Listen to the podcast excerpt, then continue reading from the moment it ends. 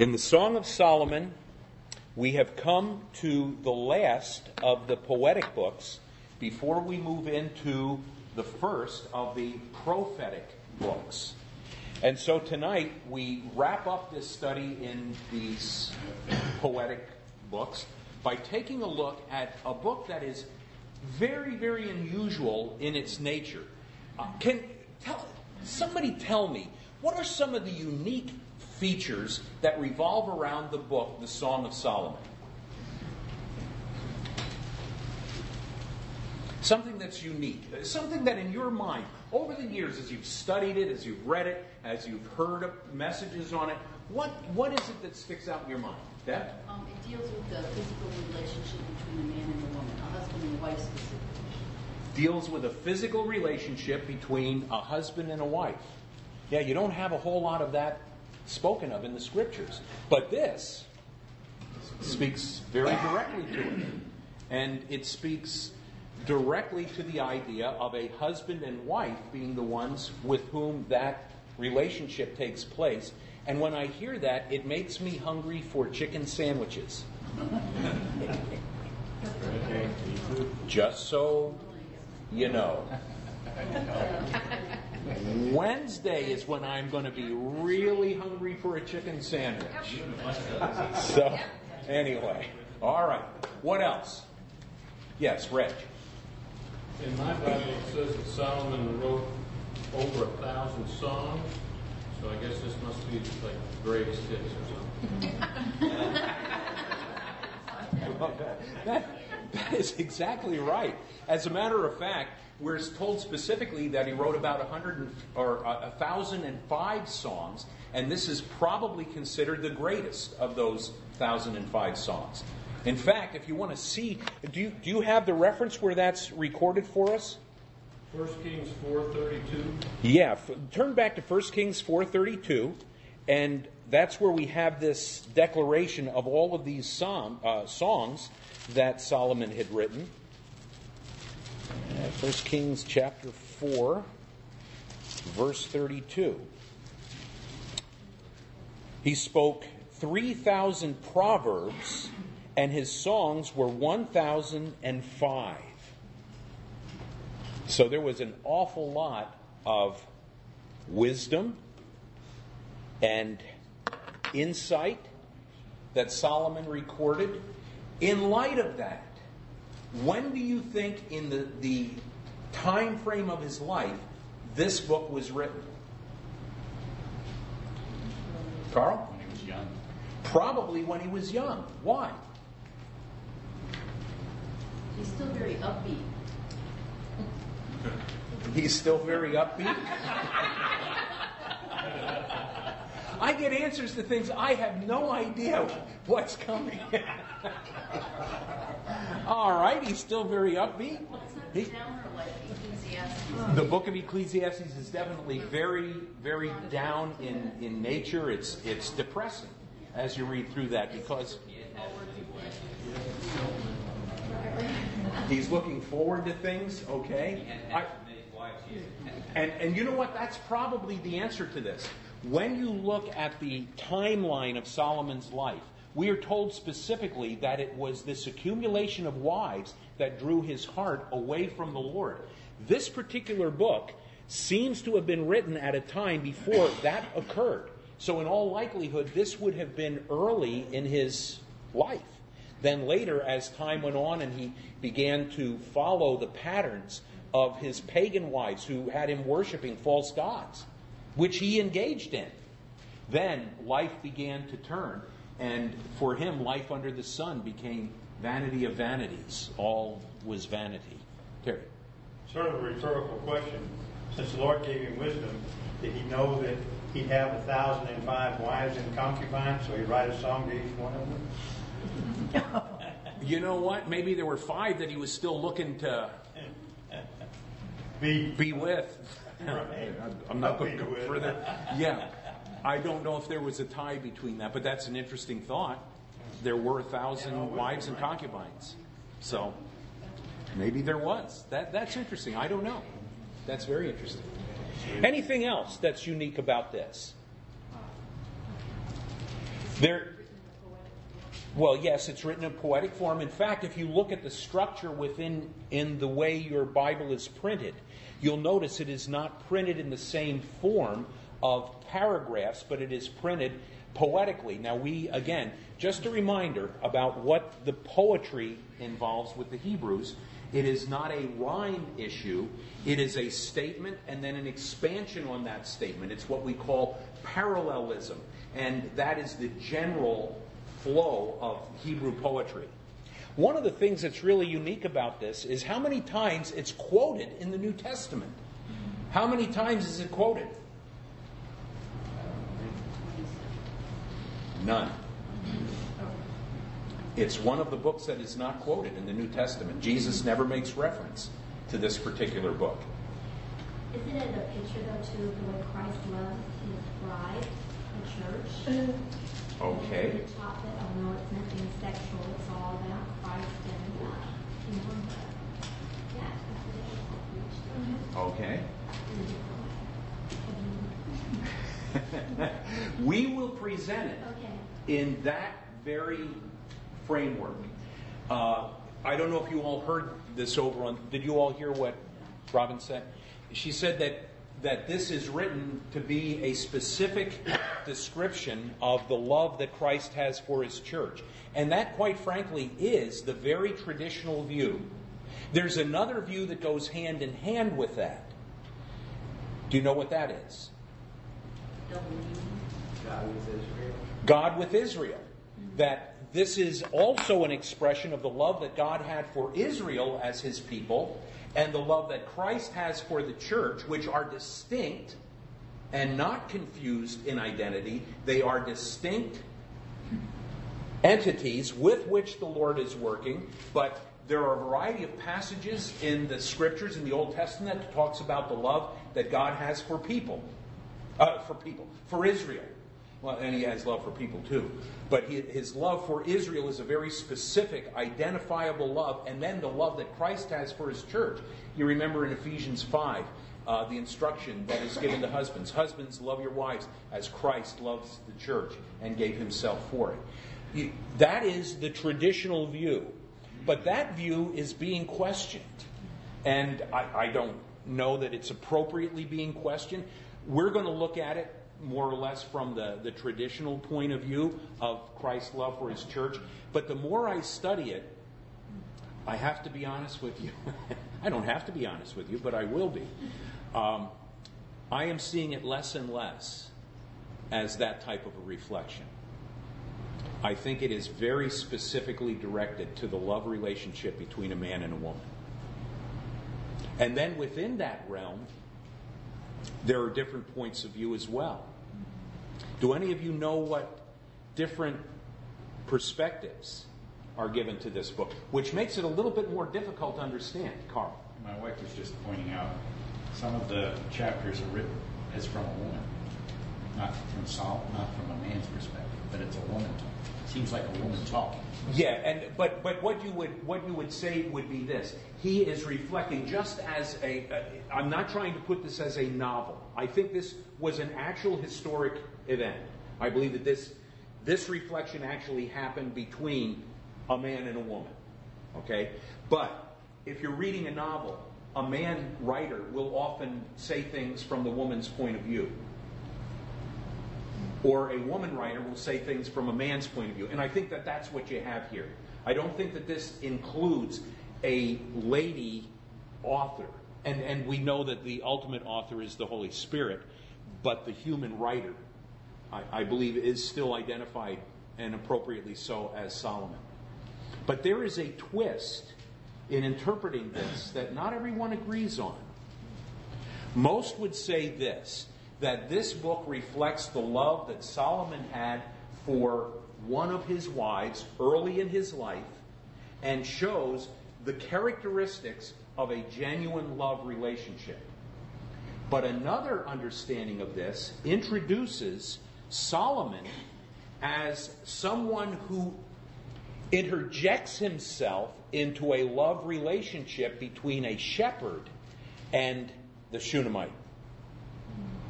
And Solomon tries to take her away from the shepherd, but ultimately the love prevails and the two of them come together.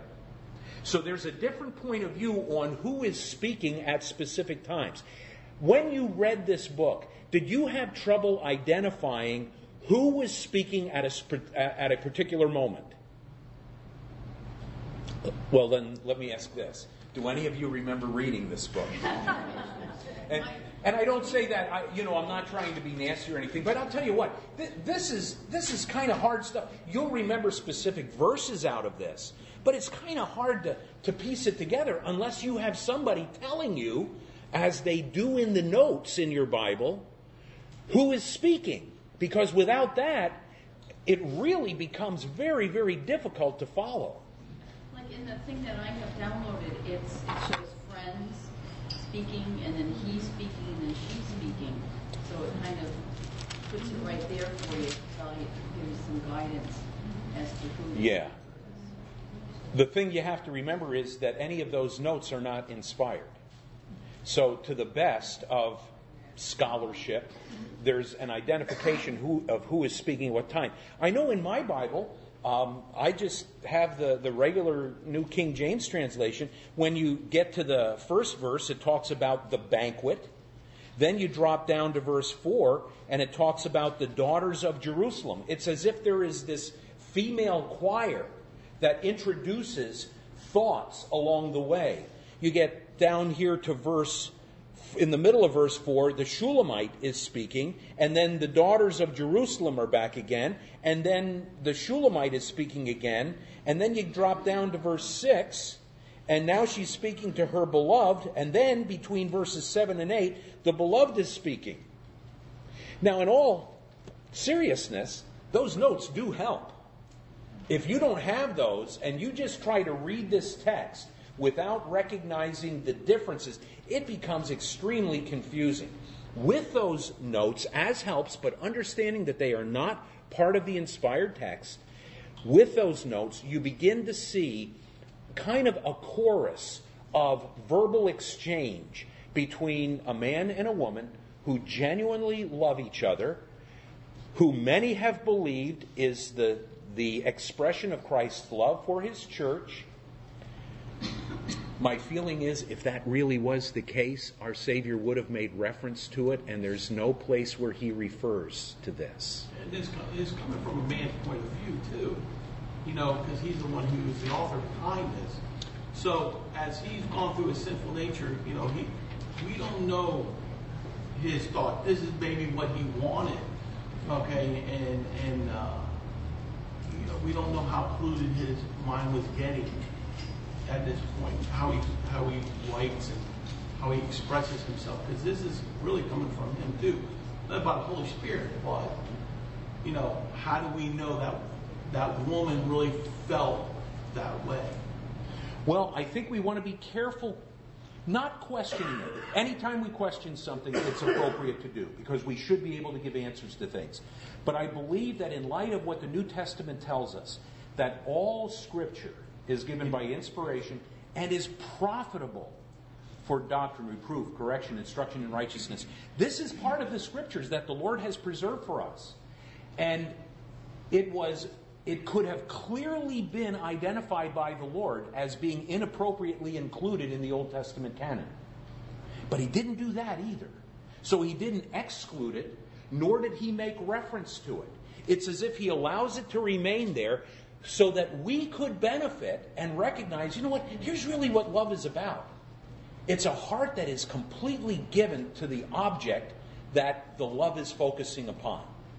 And it's certainly a whole lot more than just giddy feelings. It includes a deep desire for the well being of the other individual. And even when um,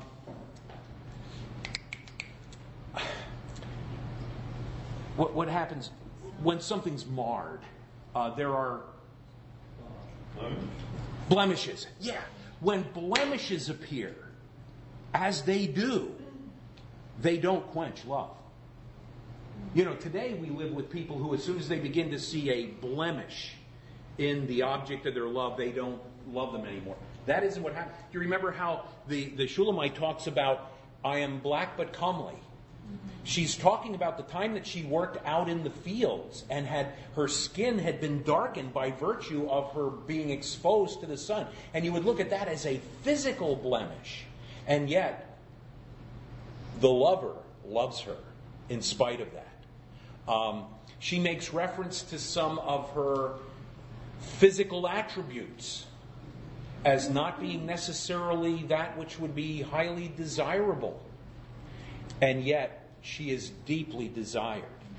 And you know, it really does bring us back to an explanation of what Christ meant when he talked about when he, he combines his relationship with the church and unites that somehow in a very spiritual union with the husband and wife when he says how he presents the church to himself as being spotless and without blemish. Is the church spotless and without blemish? No. But the Lord receives the church to himself as that which is spotless and without blemish. And that was, is in the context of the way a husband should take his wife to himself. There are going to be weaknesses. So what? It's your attitude towards the one that you love that becomes the issue, not their weakness, their blemish, their failure.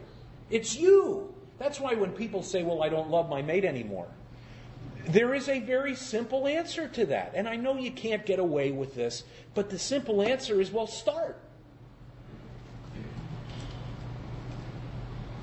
That's, that's profound, isn't it? Love's a decision. It is. Love is a decision. I choose to make you the apple of my eye. So, anyway, I, I, see a great deal of value in this. And so, Jerry, I understand where you're coming from. No, what I'm, I'm saying is, yes, this is, he wrote it, but do you, does, he, does she talk about all his other wives, how she felt when he was gone, or any other issues? No, you don't see that. So that's that's my point. You're seeing uh, a one-sided, you know, from his perspective, how everything's so great, the love is so great. But is love just desire for your woman? You know, there's a, there's love, there's patience, kindness, long suffering. You don't see any of this, in you know, in, in here. Oh, but you do.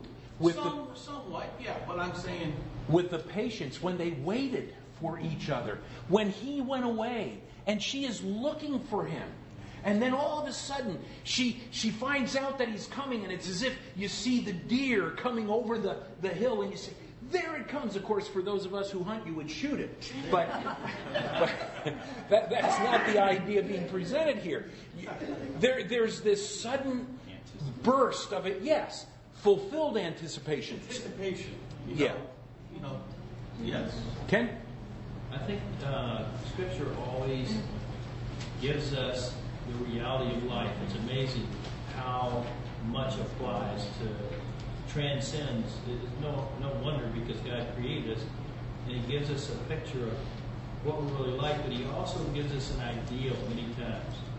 Uh, what is what is the ideal? I think this is the ideal picture of love that we're not going to be able to fulfill in its entirety, but it's it's similar to maybe the picture he gives us of holiness. It's we know it's not attainable all the time, but that's our that's what we're striving for. It would almost be the fleshing out of the brief phrase that the apostle Paul wrote to the Corinthians when he said aim at perfection.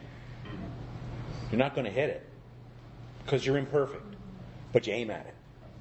You, you, you keep the standard as high as possible. Good point. My ignorance prevails here. Um, was this always included in the canon of Scripture as it evolved? Uh, or was it controversial, like someone like the book of James? No, I think for the most part, I Ben, I think for the most part, the Old Testament was very recognizable by the end of the fourth century BC.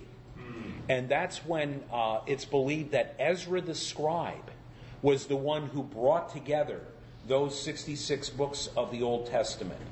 The big debates, uh, kind of like, was it the Council of Nicaea, where they, they debated the issues of what books were in the canon. That became a little bit more of an issue because you didn't have the superintendence as visible as you had in the Old Testament. The New Testament was a little bit different in that you didn't have one scribe set apart by the Lord who brought together these books of the Old Testament. So you really didn't have much debate about the books of the Old Testament. I recall Nicaea also made a final decision on the apocryphal books. Like, Yeah, and excluded. and the pseudepigraphal books. They they all were were excluded. And because they did not reflect the character of inspiration, they dealt with contradictions to other portions of what was accepted as the inspired word of God.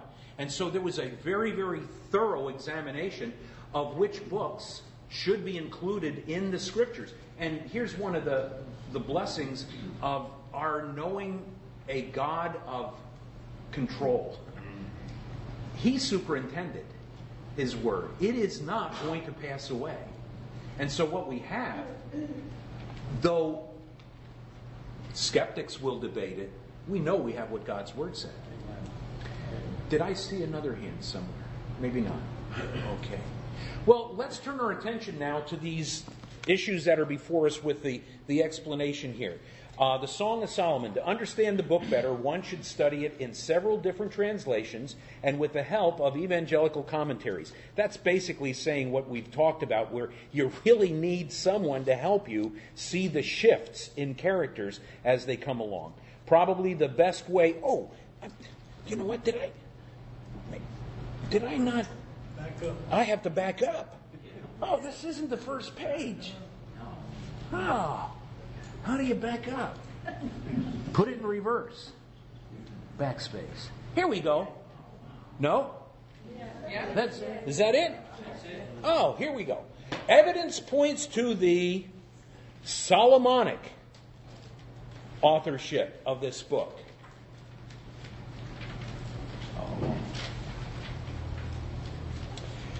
Which is also known as, and there are two other names that are often given to this book or made, uh, made reference to, Canticles or Song of Songs. And, Reg, that's where this whole idea of what Solomon had written, those thousand and five songs, comes into play.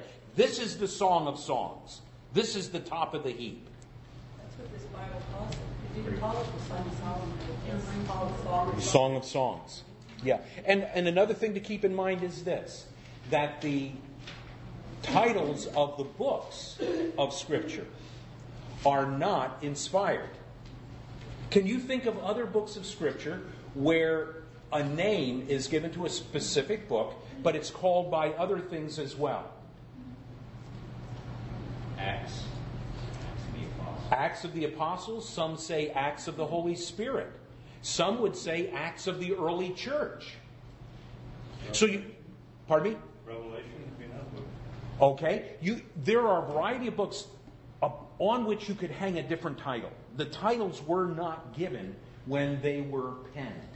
The, they were later given, and they were usually given because there is an opening phrase somewhere in the book that is taken and then appropriated to identify the name of the book. Um, some of the books have been divided differently than what they would have appeared in the original copies, which we no longer have, but the early copies would have indicated, for example, First and Second Kings would have been one book. Same with First and Second Chronicles. And the order of the Old Testament is different than the order we have. Our Old Testament is ordered according to a very orderly form. Books of law, the first five, followed by a grouping of history books, followed by a grouping of poetic books, followed by a grouping of prophetic books. But the Old Testament in the original was not that way. And I know I spoke about this. Maybe it was to a Sunday school class, but I think it was to, to this group. What significant, what, what specific event that Christ made reference to is sometimes looked at as being inaccurate because of the way we have our books ordered as opposed to the way they appeared in the original ordering of the Old Testament books. Do any of you remember? Do you remember when Jesus was speaking about the martyrs, those who had given up their lives? And he talks about the blood being shed from the time of Abel until. Is it Zechariah? Yeah. Zechariah being the last. When in our Bibles, the death of Zechariah occurs before the death of others. Ah, Jesus made a mistake. No. When you go back to the order of the Old Testament canon, as it would have been in the days in which Christ lived, the record of Zechariah's death came at the very end. So he was absolutely accurate in what he said in that, that flow. Those are little things that become somewhat important because they demonstrate what a tremendously authoritative and accurate book is that we have. Now, when we change the order because we want to put it into a very orderly fashion, then that changes things. Does you all does that make sense? Okay. All right. Moving on. The purpose of the book is to express in the best way the union between Christ and his church. We are taking that traditional view, but as I mentioned to you before, I'm becoming less and less convinced that that is the approach. As I look at this, I think that the Lord has placed within our copy of the scriptures something that is a very, very important part of our lives. It is the relationship between a husband and a wife. And when you think about it, there's not that much recorded for us in the scriptures about the right relationship between a husband and a wife. There are principles that are very important until you turn to this book. And then you say, what a love story. What an unfolding of genuine care for the object of love. So, anyway, I just want you all to understand that. Does it ever hit you that the more you learn about God's Word, the more you question things? Do you, do you think that that's wrong? It's normal? I kind of think it's more than normal. I think that by knowing more and questioning more, we have a little bit of an idea of what we're going to be doing in eternity. A lot of those questions are going to be answered. And do you know what those are going to do? Those answers? They're going to create more questions. And when will we ever know all the mind of God? Never. And so for eternity, we are learning and we are discovering and there is a freshness. And as I would say with life here on earth, every day is an adventure. Every day is an adventure.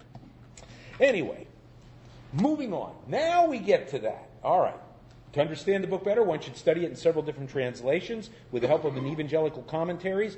Probably the best way to interpret Canticles is as a historic event with typical overtones. That is once again taking the position that this refers traditionally to the love relationship between Christ and his church or the love relationship between God the Father and the people of Israel. And yet, it fits still perfectly with the idea of a love relationship between a husband and wife. Solomon represents Christ in the traditional understanding and the Shulamite represents the church. John Phillips captures the value of the Song of Solomon. As human life finds its fulfillment in the love of man and woman, so spiritual life finds its highest fulfillment in the love of Christ and his church. I would not in any way disagree with that statement. Even as I would drift away from the idea of this being um, an explanation of the love relationship between Christ and His church. I think that that statement really allows us the freedom to recognize that even if this is a description of the love relationship between a husband and wife, it gives a pretty good idea about how deeply Christ loves the church. So there, there is always going to be that tie. Okay? Any questions? Now, I do have an outline of this that we could go through. It's not, it's not anywhere in your notes. Um, but let me, let me just mention this to you. Um, there are technically seven short, practical poems that run through this book. And I'll just break them down for you. There is the poem expressed about the wedding day in chapters 1, verse 1 through chapter 2, verse 7. When you get to chapter 2, verse 8, there is the bride reflecting on the courtship that took place. And that reflection goes from 2 8 to 3 5. There is the day of betrothal, uh, as it were, the, uh, the, the engagement in 3 6 through 5 1. Then you're introduced to the bride's troubled dream in chapter 5, verse 2, and that runs through chapter 6, verse 3. And if I'm not mistaken, I think this is where those who hold the belief that Solomon is trying to take away the bride from the shepherd, that this is where that event occurs. But he's rejected. Solomon is, which I imagine didn't happen very often, if that is an accurate interpretation. Then the king reflects on the beauty of the bride, chapter 6, verse 4 through 7, verse 10. And then the bride's wish to visit Mount Lebanon in chapter 7, verse 11 through 8, 4. And then the revival of love in the vineyard of Lebanon, chapter 8, verse 5 through 14. That uh, fella, uh, Gerald Twombly, gave that breakdown. And that's why we say it's, it's really important to try to have somebody help you break this down because it does become very confusing when you're just reading it. What was the last one? The last one is the revival of love in the vineyard of Lebanon, 8 5 through verse 14.